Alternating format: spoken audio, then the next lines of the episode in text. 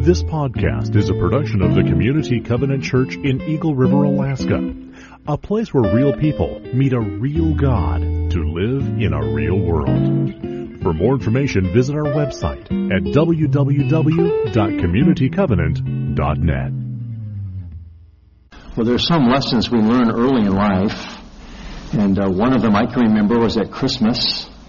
On this particular Christmas, there was this big box wrapped in beautiful, sparkly red paper with a gold ribbon, and it had my name on it. And it was there for several days before Christmas, and I could only imagine what was inside. Um, now you can imagine what a, a child would think about. Maybe a giant Tonka truck crane. Uh-huh or a, a, a large model airplane uh, or some kind of toy that would bring me joy, uh, something that I could play with until next Christmas. And that's what I was thinking about. And so Christmas came and it came time to open up that box. And I can remember that was the first one I went to. You know, they say, save the biggest one for last. Well, I, I went to that one first. And I ripped off the paper and the ribbon and I opened it up and here's the lesson I learned. There's nothing worse for Christmas than an ugly sweater. of course, when you're a child, every sweater is ugly. I can remember thinking to myself, I never want to grow up. I don't understand why grown-ups like giving each other clothes. It must be a terrible thing to be a grown-up because you stop getting toys. And inside that box was an ugly, ugly sweater. And you know, the more things change, it seems like the more they stay the same. I was in Kohl's last week and they had a table uh, full of ugly sweaters. In fact, you can go to a website called uglysweaters.com. I was first exposed to them on the television show Shark Tank, where uh, somebody presented the idea, the concept of ugly sweaters, and I think it was Mr. Wonderful that said, oh, this will never go.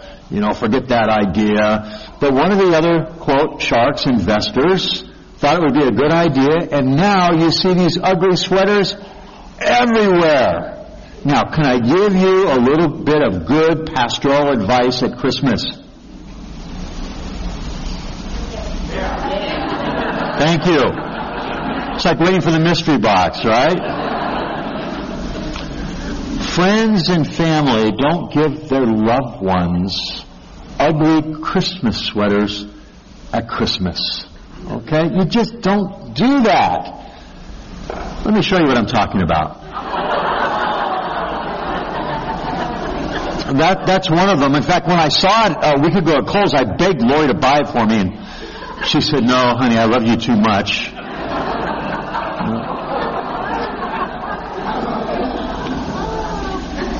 And there's one more. Notice, notice the joyful countenance he has on his face. Okay? You know, as the video um, shared with us this morning, there are a lot of things that we can spend money on uh, during the Christmas season. Ugly sweaters really are just representative of many things that are insignificant gifts. Uh, in a few months, they'll find their way into a closet or off to the Goodwill, uh, or they'll be put in the garage and we forget about them. And we really forget um, maybe who gave, well, maybe an ugly sweater, I'll never forget who gave it to me, but uh, we forget about those things. Uh, but really, when we're talking about an Advent conspiracy, what we're talking about is doing things differently as people who are followers of Jesus, that we would have His priorities. And, and His priorities would impact us in such a way that we would worship fully. Remember we talked about that last week. That we would give our whole lives to the Lord. That we would say, as Joseph and Mary did, Here I am. Whatever your will is, God, I'm willing. And that really is what it means to worship fully. That our whole lives would be given over to the Lord as an act of worship, that we're available to Him, that we would align our priorities with, with His priorities. And, and this week, we're, we're talking about spending wisely. Uh, there are a lot of things you can invest in. Uh, this year, we're uh, talking about Project Blue, about the Covenant uh, World Relief Clean Water Initiative. And, and do you know that for the cost of an ugly sweater, if you were to make that donation to Project Blue to join Covenant World Mission in their Clean Water Initiative, that covenant churches around the country could easily raise that $150,000 that our denomination is seeking to provide clean water for people in places like India. And uh, you'll see out here in the lobby of the church uh, a Christmas tree, a display that talks about the Clean Water Initiative. In fact, our kids are involved in an initiative called Kids Helping Kids, and they have a pig. And at the offering time, if you throw some change, and hopefully that's not all you throw in the offering basket, but any change that you have in your pocket as you put it in the in the basket or in the bag, what happens is is that uh, that goes to feed the pig, and that will go to help kids in other places have clean water, and our kids are involved in that initiative. Or you can see the Lion and the Lambs preschool that is a ministry of our church. Uh, there's information there how you can get involved, how you can make a gift that has meaning and purpose that's aligned with God's priorities for the world right out here in our lobby. And so I would encourage you to do that. I would encourage you to think about spending wisely, uh, to invest your resources in things that matter. Now, I'm not suggesting that you stop giving gifts to your loved ones, but there are some gifts that really aren't necessary. And what if collectively, each of us, were to make a decision that rather than purchasing those kinds of gifts, that we would invest them in things like Project Blue and the Covenant World Mission Clean Water Initiative. Do you see the difference it would make? In fact, when I last checked on the website, and you can go actually to our website, and there's a link to the Covenant World Mission Project Blue website. You can click on that, and you can see that they're trying to raise $150,000. And last I checked, they were at $127,000. Okay, so they're almost there. And I'd like to think that each of us making a commitment to align ourselves, I think, with God's priorities of providing clean water in the name of the one who is the living water, Jesus Christ, uh, that we can help get over that $150,000 goal. So I would encourage you this morning, uh, after the service, to go out, to look at that Project Blue table, to go over to the Lions and Lambs table, uh, to consider uh, the various ways that you can align your spending with God's priorities in the world. Now, you know, at Christmas time, it's wonderful to read books that give us insight into uh, the birth of Jesus. And there are two I want to recommend to you, uh, two which I'm going to draw from this morning as we talk about our, path, uh, our passage in Matthew uh, chapter 2. The first is called God with Us, The Miracle of Christmas by John MacArthur. How many of you are familiar with this book? This is a wonderful book. It's, it's filled with uh, relevant historical information uh, about the story of Jesus' birth. And uh, it's in our church library, and I don't all rush there to get it all at once. Um, but if uh, you ever have a chance to purchase this or come across this, I'd highly recommend it. And then there was another one that I was introduced to by Dave Buchanan, and it's called The Journey, Walking the Road to Bethlehem by a pastor named Adam Hamilton. And it says, from the author of the book, 24 Hours That Changed the World. Uh, I have found this book uh, to be a wonderful complement uh, to MacArthur's book, God with Us. And between the two of these things, uh, it is they're just full of wonderful, wonderful information. Now, in his book, uh, The Journey Walking the Road to Bethlehem, one of the things that Adam Hamilton points out is a pastor friend of his who every year at Christmas time uh, says to his congregation, Christmas is not the celebration of your birthday. Now, there may be somebody here that was born on Christmas Day. And you do celebrate your birthday on Christmas Day. But it's not the same as celebrating Christmas, that is, the birth of our Savior, Jesus Christ, on Christmas Day. So this pastor friend of Adam Hamilton, the author of the book, would say, Christmas is not the celebration of your birthday. And if that's the case, then why are you the one receiving all the gifts? Think about that.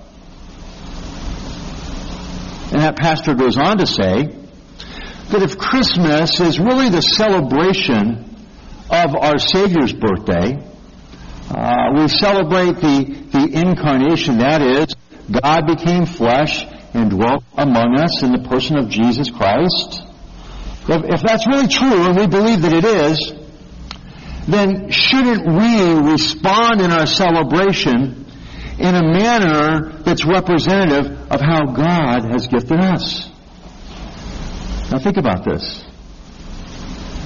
Think about God transcending time, space, and eternity, right?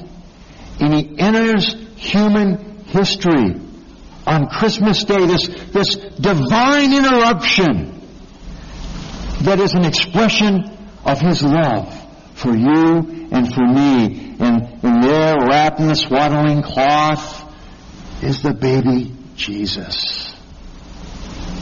The Messiah, the long promised King of the Jews. Our Savior. The one who would go to a cross and, and die for us. An ultimate expression of, of God's love. That we might, what? Have forgiveness of sin that the separation that existed between ourselves and God could be eliminated. For our sins were as scarlet, they're washed white as snow. What can wash away my sin? Nothing but the blood of Jesus. And what a gift of our Savior on Christmas. And so doesn't it make sense that we would respond to that gift in like manner? And what Adam Hamilton says, his pastor friend who tells his congregation, Christmas isn't the celebration of your birthday, it's the celebration of our Savior's birthday, and we need to respond not by being the ones who receive all the gifts, but in the true spirit of our Lord, that we would gift others with gifts that are significant with gifts that reflect that we have aligned our priorities with those of our Savior Jesus. And that's what we're talking about when we talk about an Advent conspiracy, that, that we are going to work together to do something that is countercultural. That together we're going to encourage one another to align ourselves with God's priorities that, that we are going to live in the fullness of what it means to be a Christ follower, and we are going to respond to the gift that He has given us by gifting others through spending wisely. And, and that's what these opportunities are out in the lobby or, or others that you can think about. Now, when you think about those who have the capacity to give, there's no greater contrast between one who would align themselves with the Lord's priorities or align themselves with their own selfish intent and priorities. There's no greater contrast than what we see in Matthew chapter 2. Because there we see contrasted Herod the Great and the Magi. And as we look at both of their lives and their response to the birth of Jesus, we see a contrast that, that really helps us examine our own hearts and lives. Because I think, if the truth be told, there may be a, just a smidge, a little bit of Herod in each of our lives. And really, uh, what we want to be more like are the Magi. Let me share with you what I'm talking about. Let's start with Herod. Now, Herod the Great. Now, his name implies something, doesn't it? Uh, Herod uh, was the, the king over a vast area that included Judea, Syria, Jordan, and Lebanon. Now, he was called or appointed king of the Jews by Caesar Augustus. King of the Jews. And the irony is that he wasn't a Jew.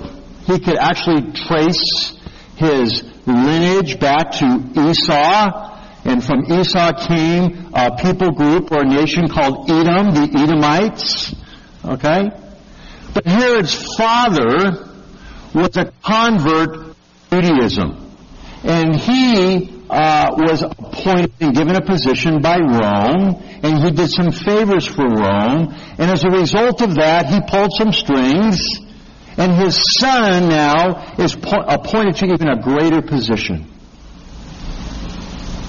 In fact, the emperor, as I said, called him the king of the Jews. And that's how Herod saw himself. Now let me tell you about Herod. Herod was a person who was known for building. And he would build everything from seaports uh, to cities uh, to fortresses. Uh, he rebuilt the temple in such a way that it exceeded even the glory of, of Solomon in the building. So you, you, you see all of that in Herod. Now, all of that was to earn him prestige and favor. Herod wanted to be admired. In fact, if you want to see a contrast between the kingdom of man and the kingdom of God, there's nothing more stark than the photo I'm going to show you.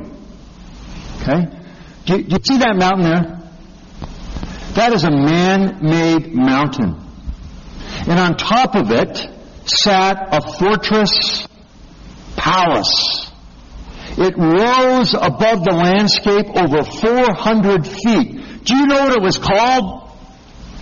The Herodium. Herod built it. Now, you see the, the beginning of a town or a village there in the forefront? That would be Bethlehem, the birthplace of. And so you, you see the contrast between the kingdom of God and, and, and on that mountain would have been this palace that was over 400 feet high, taller than the pyramid of Egypt. Okay? And it was dedicated to his pleasure and his prestige and a place from which he could exert power. It was his winter home. Okay? And there he would entertain dignitaries, friends. He would lavish upon them great luxury. And he would exert power from that mountain. But look there in the foreground. Bethlehem. And there we see born another king. The true king of the Jews. Right? Jesus Christ. This gives you an idea of Herod. He is what we would call today a leader who had very strong ego strength. Right? And he was ruthless. He would do anything to retain power. In fact, he was so powerful and so respected by the Roman government who really uh, had, had given him that place of power that he was actually given an army to rule with. And again, he was a ruthless ruler. Let me tell you about the things that he did. He was paranoid. He was threatened by, by anything that he saw as a threat to, to his power and to his kingship. Uh, he had ten wives. His favorite wife he had executed. You can only imagine what it was like for the others, right? Not only did he execute her, but he executed his mother-in-law and brother-in-law.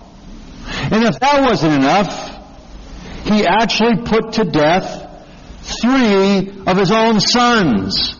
In fact, Caesar, the one who had appointed him, said this about Herod. I'd rather be his pig than a son. Is there anything else you have to say about him? Now later on, in the end of his life, when he knew he was dying, do you know what Herod did? he gave orders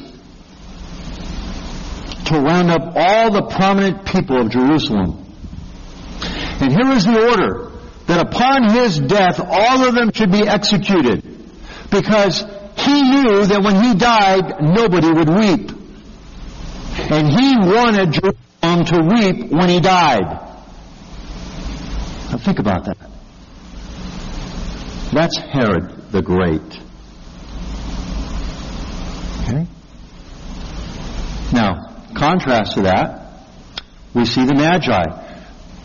It's from the word Magi that we get the word uh, magician or magistrate. And those two words really are descriptive of, of who uh, the Magi were. They were very men, uh, men who were learned in astronomy and astrology. In those days, there wasn't a separation. Those two were, were practiced together. They were experts in divination. Uh, they were really occultists, but they were also very wise and knowledgeable men. They were not kings, but they served in the court of kings and were trusted advisors.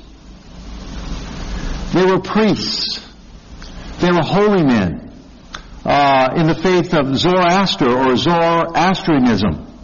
And in that faith, uh, the primary element of that faith was fire.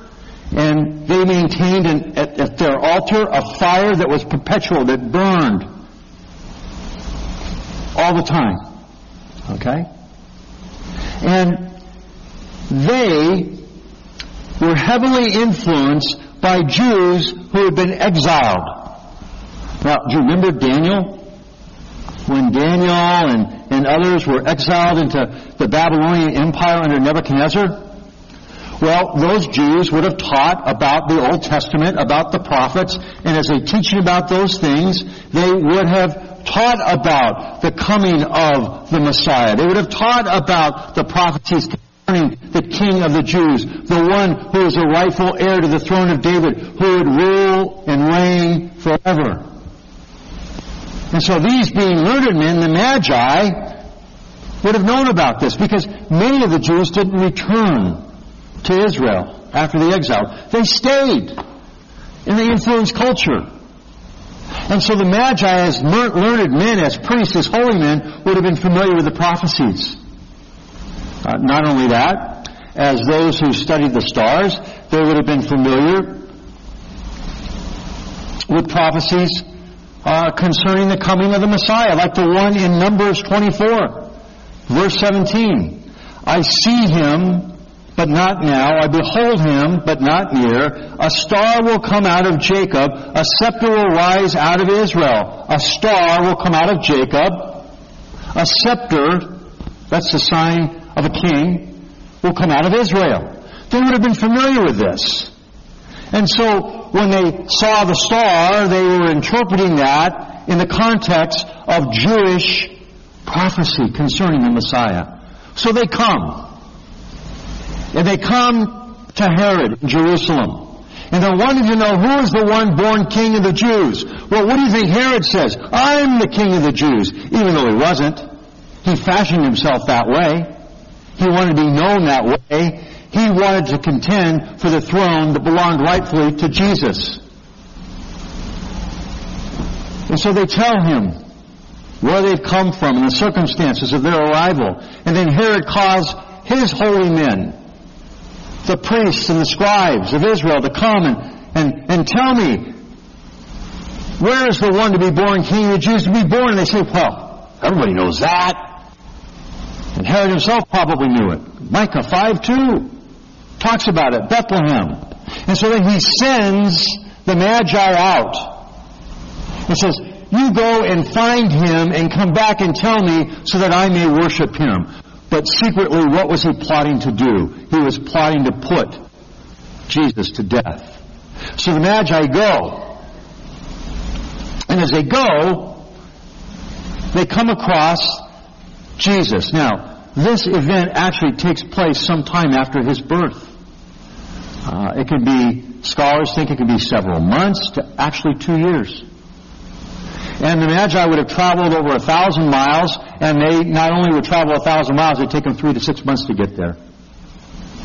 And isn't it interesting that in the Gospel of Matthew, which is written primarily to Jews, that the Gospel would begin with the story of, if you will, Gentile, pagan worshippers who come seeking the King of the Jews. And Matthew's Gospel ends with those who are his not receiving him, crucifying him. And so we see in the very beginning of Matthew's Gospel uh, the first um, incident of Gentiles worshiping Jesus. Isn't that interesting? And what a message it is that the gospel is not only for the Jew, but for the Gentile, for the non-Jew as well. And there you see it. Subtly, but you see it. Right in the beginning of Matthew's gospel. Well, as they come and they worship at the feet of Jesus, what do they do? They have treasure chests, and those chests uh, were reserved for ceremonial occasions in which one would honor royalty or a king. And it was customary in ancient times that emissaries would come and they would give the royalty gifts. And in this case, they offered Jesus what? Gold, frankincense, and myrrh. Gold was a gift associated with royalty, with a king. So they worshiped it as a king. Frankincense, uh, that was used uh, in Israel in uh, temple sacrifice and temple worship, and so it was used by the priest. And of course, we see Jesus as having a kingly office, but also a priestly office. And not only that, that, that because it was used in sacrifice and offering the Lord, it also signified deity as well. And then the final thing, the myrrh was used in burial. And that would be representative as well of the one who was born as a child would grow to a man and die. Foreshadows his own death as our Savior. Do you see all that? How God's working that all in to this narrative? But an angel comes in a dream, and the Magi are told, don't go back to Herod because he wants to destroy the baby. And so they go back to their land, probably Persia, through an alternate route. And of course, we know the rest of the story. That Herod is incensed and he gives orders that every male baby two years or younger in Bethlehem and the surrounding vicinity be put to death. Because there was room for only one king. And Herod said, That's me. But are you ready for the rest of the story? This is good stuff. Don't you like this? Man!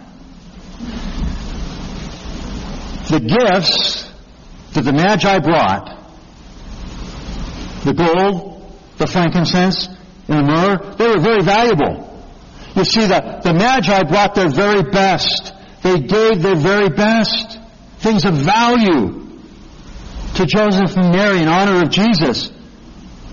Well, Joseph and Mary were warned by the Lord not to stay, but to flee to Egypt. Now, how would this couple that didn't have two nickels to rub together have the money to go off and live in Egypt?